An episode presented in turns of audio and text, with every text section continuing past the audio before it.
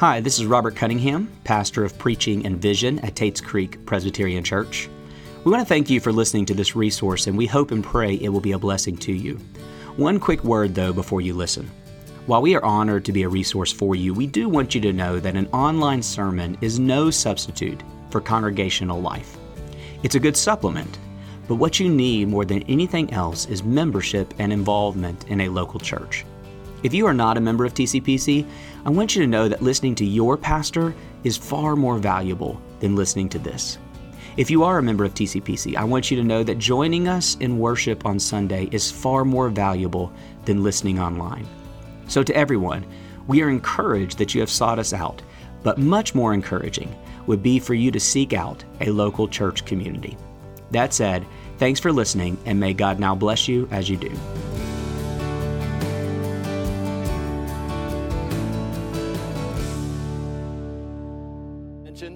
This is the passage that Robert talked on last week with the Ethiopian eunuch. And in that section, if you remember, if you didn't, if you weren't here, you can go listen to it. But in that section of scripture, the Ethiopian eunuch is reading a portion of this Isaiah 53.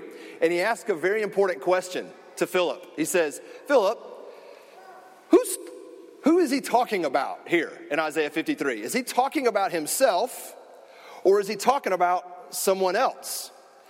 And then Luke tells us that Philip said that Philip from that passage preached to him the good news of Jesus Christ. To it at the end, the Ethiopian eunuch says, "Why should I not pledge allegiance to this great Savior?"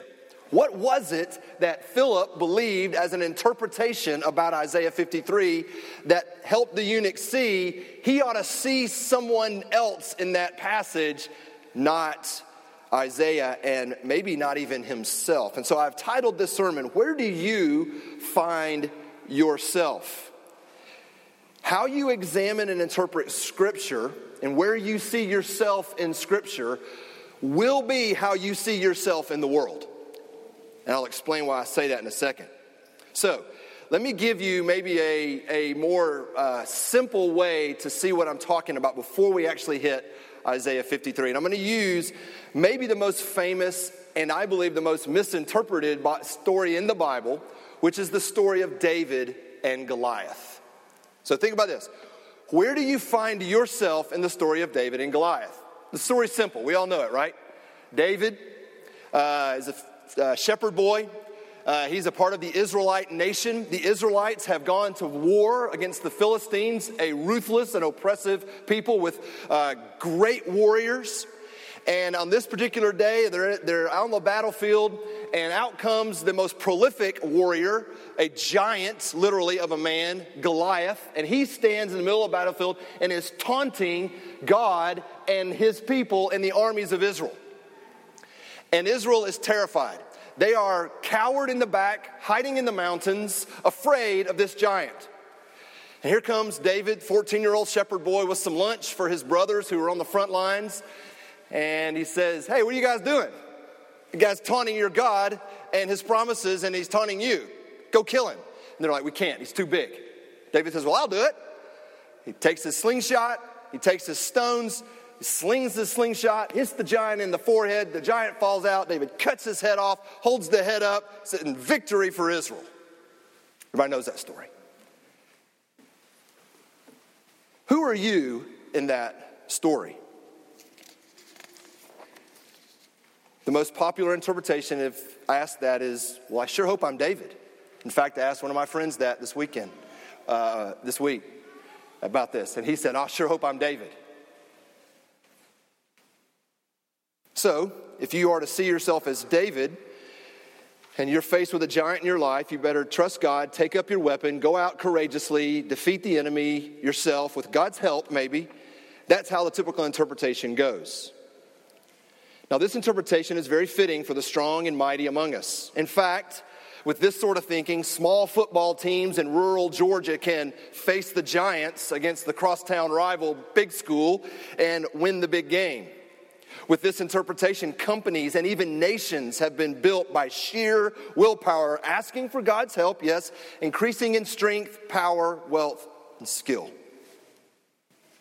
But what happens to the weak and powerless among us? What happens when you don't have any skill to sling a slingshot? And what if your, all your efforts fail? Or what if you're so wounded and oppressed you don't have the power or strength or even desire to go face the giants? Does this passage not apply to you? Is this simple answer? Is the simple answer get out of your pity party, take some personal responsibility, get up and go fight? Can you see the dilemma? If you insert yourself as David in this passage, then your salvation, your ability to fight evil in this world is solely on your shoulders. You better get believing. You better get preparing your slingshot. You better get some education, some money, some skill so that you can go and defeat the giants. Or I better just give up. I'm not strong enough. I'm not good enough.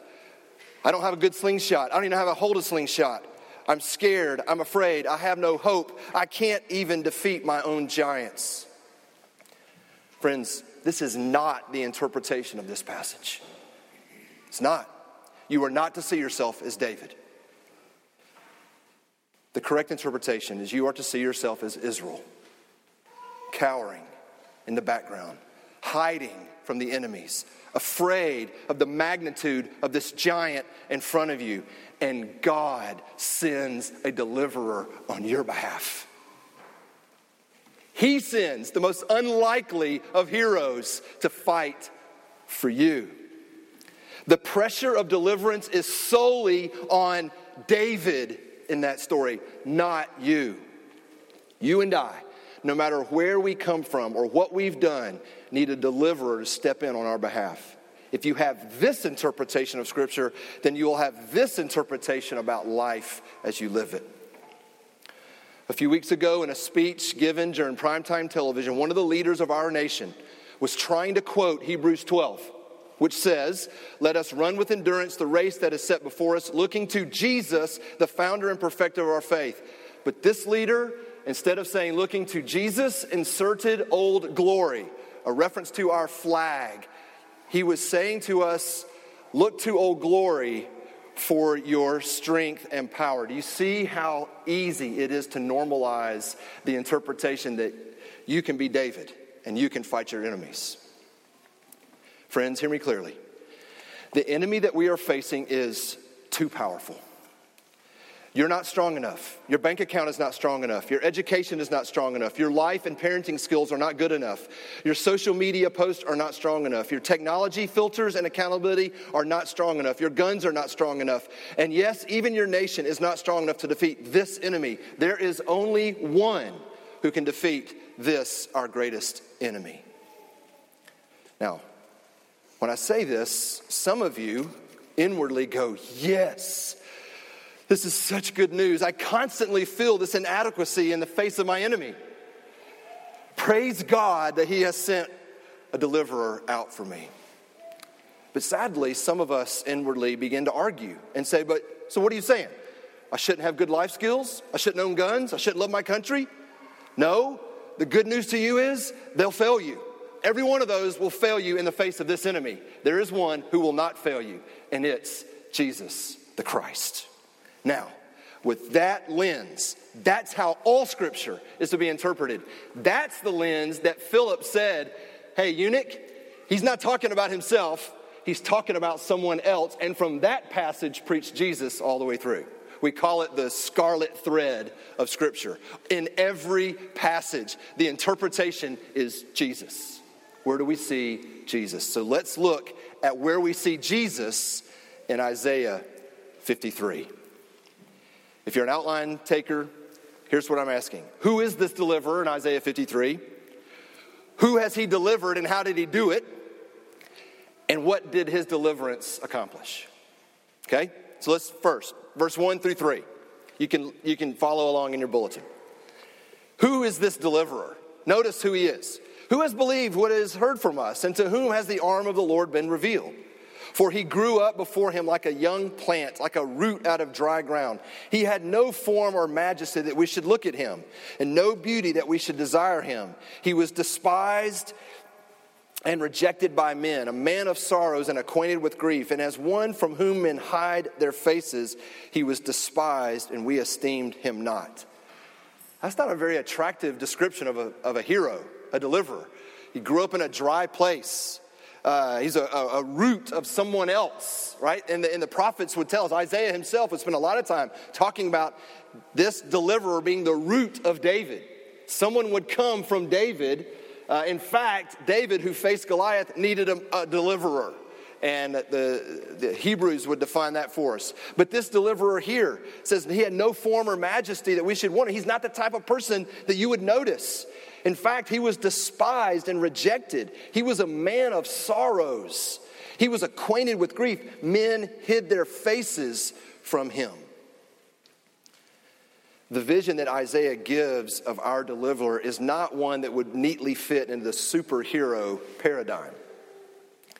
Two weeks ago, Chadwick Boseman, the actor who played uh, Jackie Robinson in the Black Panther, passed away at the age of 43 a tragic death in many regards, but mostly because he gave a whole generation of black men and women hope because of what he was able to do on and off the screen. I really encourage you to go read about his legacy, it's amazing. But he was the Black Panther. And as with all the other Marvel superheroes, he had amazing superpowers. People were awed by them. People revered and esteemed these superheroes on the screen and off the screen. However, Jesus had superpowers much greater than any Marvel Captain America or Iron Man or Black Panther, yet he was not viewed as a hero. He was despised, he was rejected. However, much like the superheroes in movies, Jesus did deliver and rescue his people ultimately. So let's look at who he delivered and how he did it. Verse 4. Surely he has borne our griefs and carried our sorrows. Yet we esteemed him stricken, smitten by God, and afflicted. But he was pierced for our transgressions, and he was crushed for our iniquities. Upon him was the chastisement that brought us peace. With his wounds we are healed. All we like sheep have gone astray and have turned everyone to his own way, and the Lord has laid on him the iniquity of us all. Who did he deliver? First, he says, He has borne our griefs and carried our sorrows. Are you here this morning with griefs, sorrows, afflictions, issues? This not so attractive superhero carries them. This past week, this statement by Isaiah has been exceptionally healing for me. On Monday, I received some really bad news about my biological father. He's dying. In fact, I just learned yesterday that he's been moved to an assisted care facility with dementia, along with a host of other physical issues and significant financial troubles. Many of you d- don't know my story, some of you do, but the long and the short is I've been estranged from my father for 30 years. My father is a criminal, a felon, a narcissist, and I have not spoken to him since 1997. The grief I carry that the man that has been practically dead to me for 35 years now is actually dying. And he's dying alone, by himself. The results of his narcissism. This is too much for me to process. This is too much grief. This is too much sorrow. This is too much anger. This is too much of all the emotions. And this passage says this not so great hero carries my griefs and my sorrows. He carries them. I don't carry them. I'm not David. I can't carry this load. He carries it. But not only does he carry the load of victims, people who have been victimized by the world and sinful behaviors of others, look at what he says next. He also bears the sins of villains like myself. I'm continually perpetrating the evil in the world. I continue to sin. I continue to violate God's, trans- God's laws and transgress his, his character. This verse says that he was bruised for my iniquities. He was crushed for my sins. The punishment that brought Will Witherington peace was upon him. By his wounds, I am healed. So, yes, I may have been wounded by my father and others, and Jesus carries those burdens, but I am also wounding and harming myself and others, and Jesus takes care of those sins too. And he sums it up in verse 6 We all like sheep, wounded, helpless, frail, have gone astray. We've wandered from the shepherd of our soul, and the Lord has laid on him the iniquity of us all. Friends, that's the good news that the eunuch heard and said, Sign me up for that allegiance. He's going to carry my griefs and my sorrows, and he's going to take away my sins. And Philip said, Yeah, let me tell you about him. Now look at verse 7. How did he do this? We know, we know the end of the story, but Isaiah was predicting it hundreds of years before. Verse 7 He was oppressed, he was afflicted, yet he opened not his mouth. Like a lamb that was led to the slaughter, like a sheep that is before its shears, is silent, so he opened not his mouth. By oppression and judgment he was taken away. And as for his generation, who considered that he was cut off from the land of the living, stricken for the transgression of my people. And they made his grave with the wicked and with the rich man in his death, although he had done no violence and there is no deceit in his lips. It was the will of God to crush him and put him to grief. How did this superhero bear your burdens, uh, atone for your sins? By himself being afflicted. We know he died on the cross. But, friend, he did this for you. He did this to satisfy divine justice.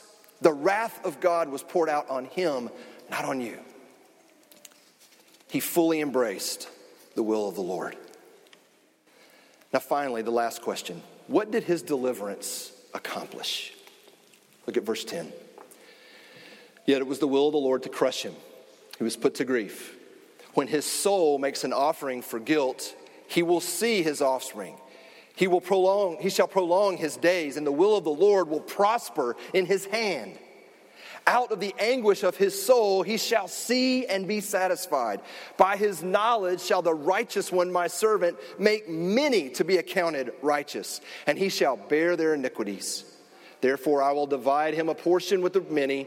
He shall divide the spoil with the strong, because he poured out his soul to death and was numbered with the transgressors. Yet he bore the sin of many and makes intercessory intercession for transgressors. The bottom line summary of this is that this unimpressive deliverer, who through his own affliction and suffering bears the sin and suffering of all his people, now is the consummate victor.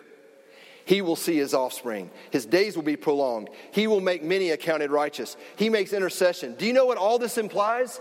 This sacrificial lamb will not stay dead. He will rise again. Can a dead man see his offspring? No. Can a dead man prolong his days? No. Does a dead judge account others righteous? No. Can a dead man make intercession for people? No. Friends, not only did this man of sorrows, who was acquainted with grief, suffer the darkness of sin through death on a cross, but he rose from the grave, conquering all of our enemies. The point? Sin, death, trauma, hurt, dysfunction, pain are not the end or the sum of all things. Life is life. I came to give you life, life to the fullest. This is the message that Philip told the Ethiopian eunuch. This is why Isaiah is not talking about himself, but of someone else. This is why you and I should never see ourselves in the place of David fighting giants. This is why you and I should forever find ourselves fully aligning with Jesus, the man of sorrows. Now, I said at the beginning that this interpretation of Scripture, seeing Jesus, will affect how you live today. Listen to this quote Everybody knows that God punishes bad people and rewards good people, it's his job. But the gospel disagrees. The gospel says that God justifies the ungodly. What does that mean? It means that God declares guilty people innocent. It means that God treats bad people as if they were good people. That goes beyond the power of miracle, it's scandal. Are you open to the mega miracle arch scandal of the gospel? Whew. What would it look like to be the recipients of this scandalous salvation and to bend it out to a hurting world? What would that look like? Ah, alas, we have a New Testament passage that Joe Sharp read that tells us exactly what that would look like. You read the story. Here comes a woman caught in adultery, horrific behavior. She's cheating on her husband, and the law made provisions. You should stone such a woman. So here come the righteous Pharisees, and they say to him, Jesus, what are you going to do with this woman? The test of all tests will this new rabbi, this prophet of Nazareth, will he uphold the law of Moses? So he begins to draw in the dirt with his hand, and he asks a simple question. You're right, it does say that, guys. And so, whichever one of you is not guilty of breaking the law, you can go ahead and throw the first stone. Yikes. Can you just imagine that scene of them back and forth going, I'm not throwing first, you throw first. I'm not throwing first, you throw first. And it says that starting with the oldest, they walked away. And now he's left with this capital A adulterer whose griefs and sorrows are too great to bear. And in a s- tremendous irony, the one who was sinless and had just said, anybody who doesn't have sin, throw a rock, doesn't throw a rock at her, but says, Woman, where are your condemners? They're not here, sir. Neither do I condemn you. Go and sin no more. He didn't throw a rock at her. He didn't yell but her behavior. He just loved her. I know it's complicated, it's scandalous, but what if that was our hearts? What if we looked at the sins of our kids, of our families, of the culture, and we didn't throw rocks, we gave mercy? What if? So, where do you find yourself? I've thought for years about this idea of of, of what we commonly call self righteousness, right? So when you insert yourself as David in the story of David and Goliath, that's self righteousness, right? You, you can save yourself. But I've always thought, but, it, but that woman who was about to be stoned also had a form of self righteousness, and she thought by this horrific behavior, running to all these men, she could save herself from the pain and sorrow of her loneliness or her sexual perversion or whatever it was. So, this, the coin of self righteousness is two sided. On one side, you have this I can do it, I'm strong. I don't need help. God can give me some prayer things and a devotional. I might need his assistance through this. But for the most part, I can handle it. And therefore, I look at the world. The problem with the world is people just aren't taking personal responsibility. If everybody just took personal responsibility, we'd all be fine. The other side of the coin is also self righteous, says, I'm not worthy to come to Jesus. I'm way too dirty. I'll just sit here and wallow in my unworthiness. Perhaps if I make myself miserable, then I'll feel better about how bad I am. Several years ago, I was, I was sharing the gospel on one of our, one of our campuses with a, with a young man. And we were talking about coming to Jesus. And he said to me, he said, Listen, I would love to come to Jesus, but I've got some things in my life I've got to get straight first. So I said to him, I said, Hey, man, did you take a shower this morning? And he said, Yeah, I took a shower. I said, Did you first get in the bathtub before you got in the shower? He was like, Well, no, that'd be stupid. Why? I said, I said Because the shower's purpose is to wash me. I said, That's Jesus. Don't get in some other bathtub of your own righteousness and clean your life up and then come to Jesus. Just go to Jesus. He will wash you, He will bear your burdens. Stop trying to save yourself. So, where do you find yourself? Perhaps you see yourself as leaning towards, or maybe squarely in, I can do it myself. I've got enough skill, I've got enough education, I've got enough money, I've got enough personal responsibility, I've got enough personal discipline. I can do this. Friend, look at the cross. Jesus had to die for you. He had to die for you. There was no escaping the cross. Your enemy is too great. So if you find yourself squarely in the I can do it category, just remember Jesus died for you. By his wounds, you are healed. But if you find yourself as the other one, trying to sacrifice yourself, trying to make your life as miserable as possible because you know how miserable you are, and you have been so beat down, so afflicted, friend, the response is the same to you. Look at the cross. Jesus died for you. Stop trying to kill yourself. Stop trying to be afflicted yourself. He took on your affliction. So the answer for both self righteous coin holders is the same as the whole scriptures it's Jesus. It's his afflictions, it's his righteousness. So, as the writer of Revelation, Jesus' best friend, John, would say, He is the Alpha, He is the Omega. From beginning to end, from first to last, it is about Him. And so, my prayer for me in these days, these are hard days for me. I know these are hard days for you, that we would look to Jesus, the author and perfecter of our faith, who for the joy set before him endured the cross, scorning its shame, and is presently sitting at the right hand, making intercessor for you. Let's pray. Oh God, I know many of my friends here bear lots of burdens. They are too great for us to carry, but you have clearly showed us from your word that you bear our griefs and our burdens. So I ask through your spirit right now that you would take away the burdens of men and women, boys and girls in this room and let them know that they are accounted righteous by you. And Lord, I do pray that this church would be known as a church that sees the sin and darkness of this world and is merciful. Help us be that kind of people. The same mercy and grace that was shown to us, help us to bend it out to all peoples in our city. We can't do that on our own. We need your help, Jesus. So we surrender to you. Only Christ, only Christ. His name we pray. Amen.